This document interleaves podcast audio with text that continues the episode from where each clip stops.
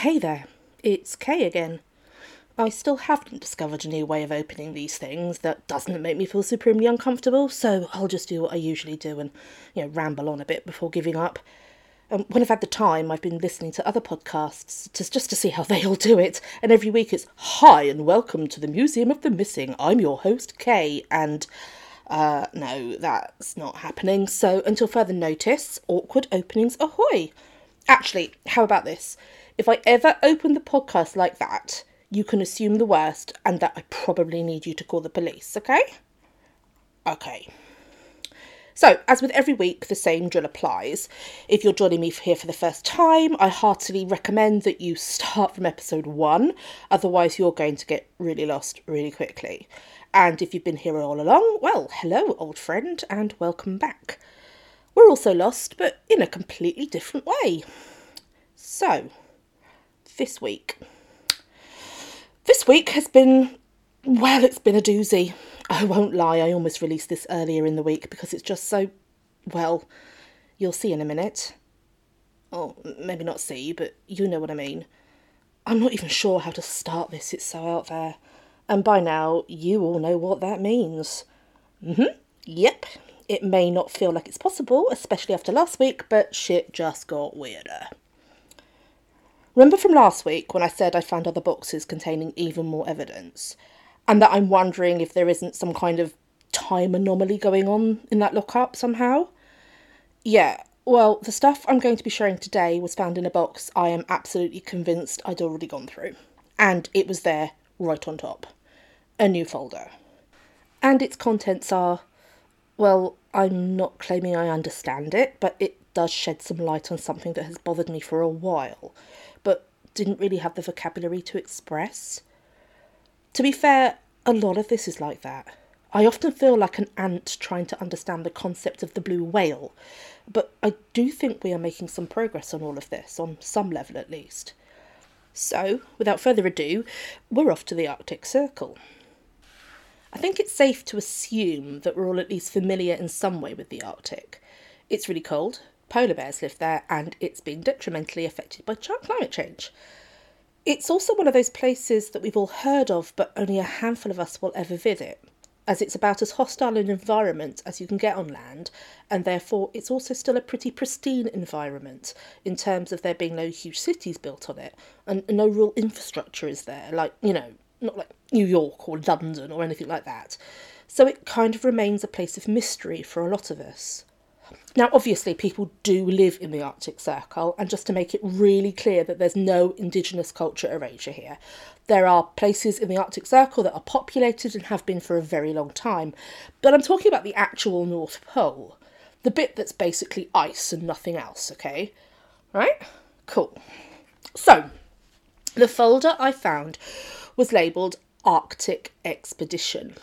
That's it. No idea if it had a designation or had anything official attached to it, and on the surface it just looks like a collection of articles clipped out of magazines, probably Nature or Scientific American, that kind of thing. All of the articles are about the same group of scientists who were out there measuring polar ice and looking into the whole hole in the ozone layer thing that was really important in the late 80s. If you were around then, you might remember it. I certainly do, the whole banning CFCs and stuff like that. I could go on about it as an example of a time when we actually managed to collectively do the right thing, but that's by the by in this context, so I won't. Obviously, I read the articles, but they were clearly written before the event. At first, I, I wasn't sure why they'd been kept, which is probably why I passed over this folder in the first place. I must have just skimmed a couple of the clippings and thought it had accidentally been included with everything else. It just looked like someone was interested in Arctic exploration and was keeping maybe a scrapbook of the expeditions that were going on up there. You know, days before Google and stuff like that. It was only when I started reading everything in a detail that I realised the expedition started on the 14th of January 1988 and was supposed to run for three months, meaning the scientists were out in the Arctic when the event occurred. Initially, I thought it was going to be yet another account of someone disappearing in impossible um, circumstances, and in a way, I was right.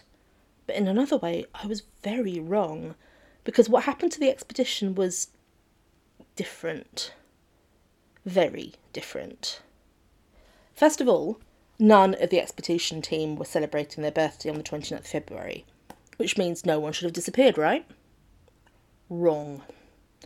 Underneath all the articles were more clippings reporting on how the entire expedition had disappeared. Usually that would have been headline news, but in the context of the event, so many people vanished that it, it only really warranted a few lines. And there was some speculation that maybe they'd all perished after being knocked unconscious and maybe falling in the water or something. The simple truth is, as sad as it is, that so many people had disappeared that this just didn't stand out. And it would have been the same for me if it hadn't have been for the last report right at the bottom of the file. Now, before I tell you what the report says, I need to qualify that, like the report from the Russian sub, this isn't in English. The original is in, I think, either Norwegian or Swedish, possibly Danish, but anyway, it's not English. However, like the Russian sub report, someone has tried to translate it which I can't confirm that this is actually what it says, but but I'm pretty confident it's going to be accurate. Simply because, again, why would you deliberately mistranslate it? Okay, maybe if this is all a hoax, but again, it's a lot of trouble to go to, especially when all of this was hidden away in this lockup. Usually, hoaxes are pretty always in the public realm. People do them because they want attention or to mess with you for some reason. And this doesn't really fit that criteria, you know?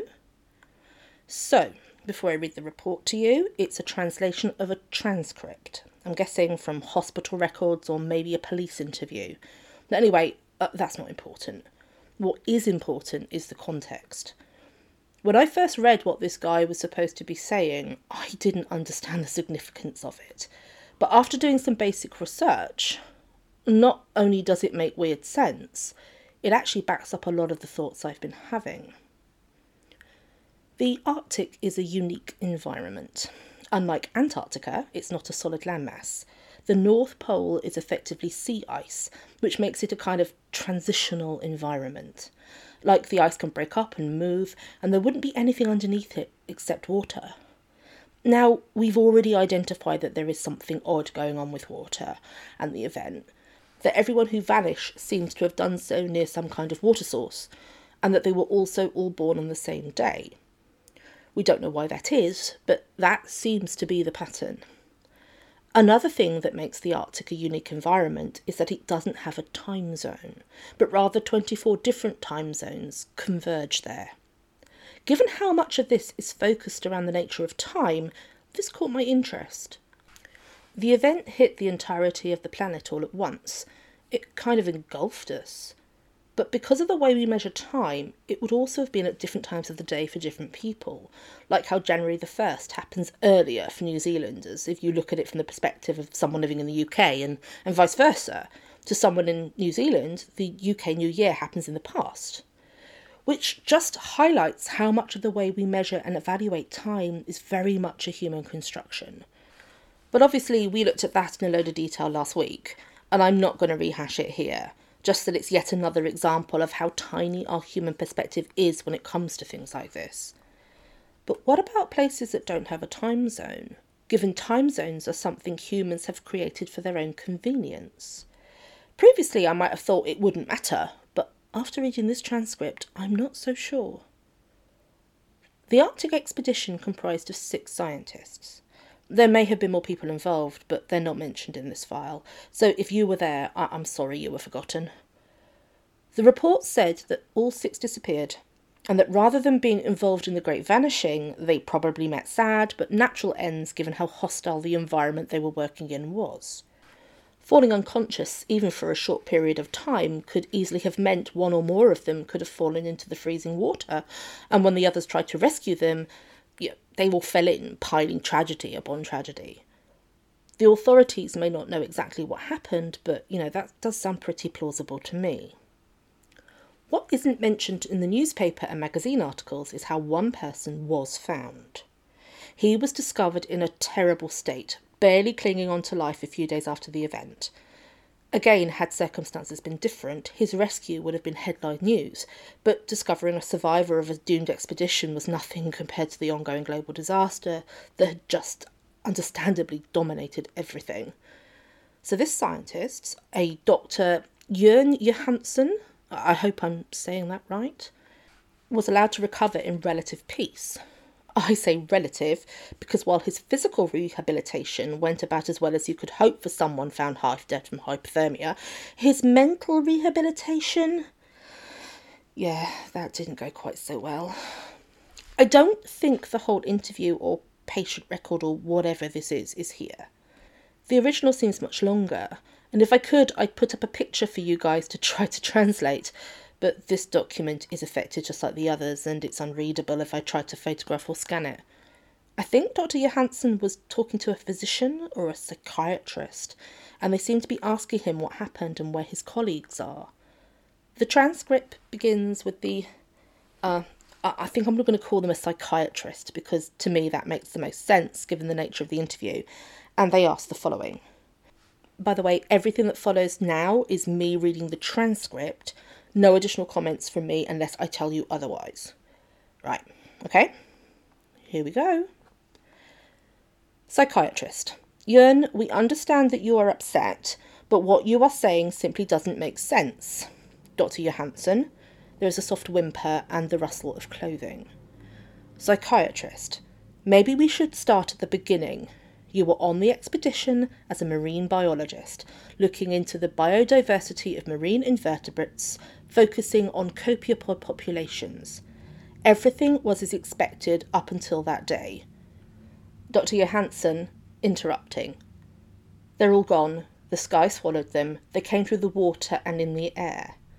Psychiatrist. Yes, you keep telling us that, but I don't understand what it means. You need to be more specific. Dr. Johansen starts laughing. Psychiatrist to someone else in the room. Has he had his medication changed as per my instructions? I see. Maybe we need to increase his dosage a little more. Dr. Johansen. I don't need medicine. I know what I saw. I know it. I saw the sea and the sky split and the abyss where everything is real, and the face of God, and the chorus of the damned singing to our souls, breaking through to wreak vengeance on, us all. Psychiatrist sounding tired, we have discussed this, and I don't know what you mean. All we want to know is what happened to your team. Dr. Johansen, voice raised. I keep telling you. It was everywhere and nowhere, a great void that opened and showed us everything what is, what was, and what shall be. And the dreamer at the centre of it all will continue to spread his gospel of entropy as he slumbers. It is his will that he creates, and so with his awakening, everything dies, and with each awakening, those places cease to be, with only his chosen, save to serve in his eternal choir, that both lull him and rouse him, while his agent of crawling chaos heralds his arrival across all space and time and everything and everyone, and there is no escape in the place where time means nothing. We saw, we saw it all, all of them together. Things, things that don't belong here, but are here all the time, and were there for that moment, but lasted forever, but also only for a brief moment, and psychiatrist to the other person, I think Dr. Johansen may need a rest. Dr. Johansen, voice raises again. I do not need rest. You won't listen. It's coming. The dreamer of us all will engulf this world. This was merely his agent heralding his arrival. He will awaken here and we shall cease to be. Not dead, not alive, just nothing not forgotten, but to never have been. No, no, you have to listen. I'm telling you, there was a hole in the world and everyone but me fell into it. I was further away. I just glimpsed the event horizon of that call, heard the voice of a God so huge it encompasses the universe. And as a side note, I am not making this next bit up at all. Patient starts babbling in a language no one can translate. Which, I mean, yeah, great. Next is a note clearly written by the person who was trying to interview or assess Dr. Johansson's condition. And I quote Dr. Johansson's condition continues to deteriorate. Although his physical health improves, he still can't describe his experience and resorts to the same metaphors over and over again, holes in the world, the sky devouring his colleagues with the sea somehow helping, that he saw God or some approximation of it, a chorus of singers, whatever the dreamer is, and his agent that precedes everything. What alarms me is not necessarily what he is saying, but how he says it. In all other areas, he struggles to focus and will often be found staring blankly at walls as if traumatized by something. And please don't misunderstand me, I do believe he is traumatized. But when he speaks of this event, despite the descriptions being vague and confusing to us, they do remain consistent. The truth is, I do not believe that Dr. Johansson had anything to do with the disappearance and possible deaths of the rest of the expedition. I do believe he witnessed something he is struggling to comprehend, and in turn, we are struggling to comprehend him. He is a man of science, infinitely rational, someone who seeks to understand the world around us, hardly someone prone to flights of fancy or irrational thought processes. Despite all the resources thrown at the study of the events that occurred that day, no one has yet been able to explain it with any success. In fact, no one has even come close to anything approaching a working hypothesis. Could it be that Dr. Johansson is the only person we've as of yet found to have been awake when the sound engulfed the world? Did he actually witness what happened in those few moments of consciousness firsthand? And rather than interrogating him like a criminal, we should be studying him, helping him understand what he went through, and therefore increasing our chances of understanding what we all experienced that day. Was it his location that allowed him the privilege to witness something that is so truly beyond that of any human? And if he is right, if this dreamer is coming, shouldn't we be trying at least to attempt to understand what this implies for the rest of us? In many ways, Dr. Johansson's predicament reminds me of the prophets of old, labelled as mad by their contemporaries but later vindicated by history. In many ways, I hope this feeling is wrong. That Dr. Johansson did indeed merely witness his friend's drowning, and in the physical state he was discovered in has impacted his mental capabilities. But I can't shake the feeling that he is right, that something profound beyond all our understanding happened that day. I know this isn't what the authorities want us to believe, that all of the people missing are due to a so called natural cause, despite mounting evidence that it was anything but. That day was more than a simple disaster, more even than a global catastrophe. It was a reckoning, stretching our belief in everything, be it based in science or faith. Whether it was a natural occurrence that we simply have never experienced before, or if it was an act of God, we may never know. And maybe we're not supposed to know. Maybe that explains Dr. Johansson's condition. He simply witnessed something so out of the ordinary there is literally no human explanation for what occurred. And if I am honest, that frightens me. As a species, we have long been compelled to fit nature into neat little boxes, try to order everything, moulding the universe into something that fits comfortably inside our minds, when the simple truth is it's our belief in these labels that is lacking. That is the illusion, that we can simplify such complex systems, allowing us to believe that we are the architects of our destinies rather than merely travellers. And when something that does not fit into those boxes arrives, our first instinct is to declare it an anomaly at best or a deliberate falsehood at worst. Like the universe itself is a trickster in need of punishment, and that those who experience it as mere madmen needing to be contained and minimized. I mean, yeah, to all of that. Whoever it was assessing Dr. Johansson, he sounds about right to me even though it's a short report, it throws up so many questions. and gives a perspective of these events that I had considered but didn't know how to express. That whatever this is, it's not, I don't know, unnatural?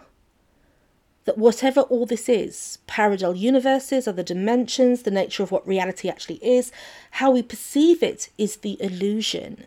That we bend and twist the narrative into something that makes sense to us. We currently see ourselves as the pinnacle of human achievement. With every scientific advancement, we elevate ourselves even further in relationship to the natural world around us, distancing ourselves from the past. We look back and think the people then were superstitious heathens, but really they thought exactly the same as us that they were the learned ones, that they were the pinnacle. It's inevitable that future humans will look back at us with the same disdain there's still so much we don't understand. People say supernatural and paranormal like it's something to mock or dismiss, but really all it means is something we don't understand yet. And while I feel a little ridiculous saying that, it doesn't make it untrue. So, what did happen to Dr. Johansen? What does he mean that the sky swallowed his fellow scientists? Who or what is the dreamer? Is it really collecting souls? I'm guessing that's the people who disappeared. To join a choir of some kind. And what does that even mean? And then there's the agent who is supposed to have kicked all of this off. Who are they? I have tried to look, but everything's too vague at the moment. I think I need to look more carefully at the background stuff. There are loads of newspapers here. Could there be a hint in any of those outside of the main articles? Is that why they were saved? Did the person who collected all this stuff do it for another reason other than for simple posterity? Maybe all of this isn't just a random glitch. Maybe this was meant to be discovered. And I'm not saying by me, but hey, we have to work with what we've got, right? What I think I'm trying to say is is all of this a warning? I know that 1988 is firmly in our past, but maybe we all know that time is relative and weird. I mean, we've looked into that more than once, and it's hard to wrap your head around it because we experience time as a linear concept. But what if this dreamer doesn't? Are we next? Is the dreamer coming for us? okay, I-, I think that's enough for today. My brain is mushy around the edges thanks to this and and this new stuff. I said it was on another level. Any theories? You know where to send them. And in the meantime, I'm going to have a nice cup of tea and watch some trash telly. So until next time, K.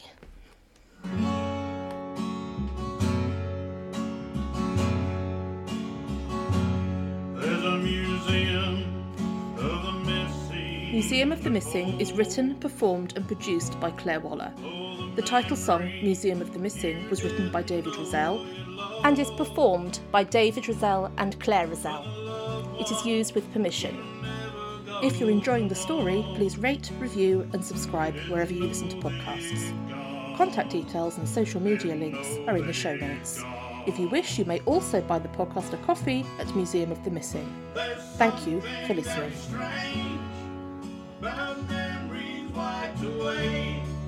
but time has gone astray. It's the horror of the age.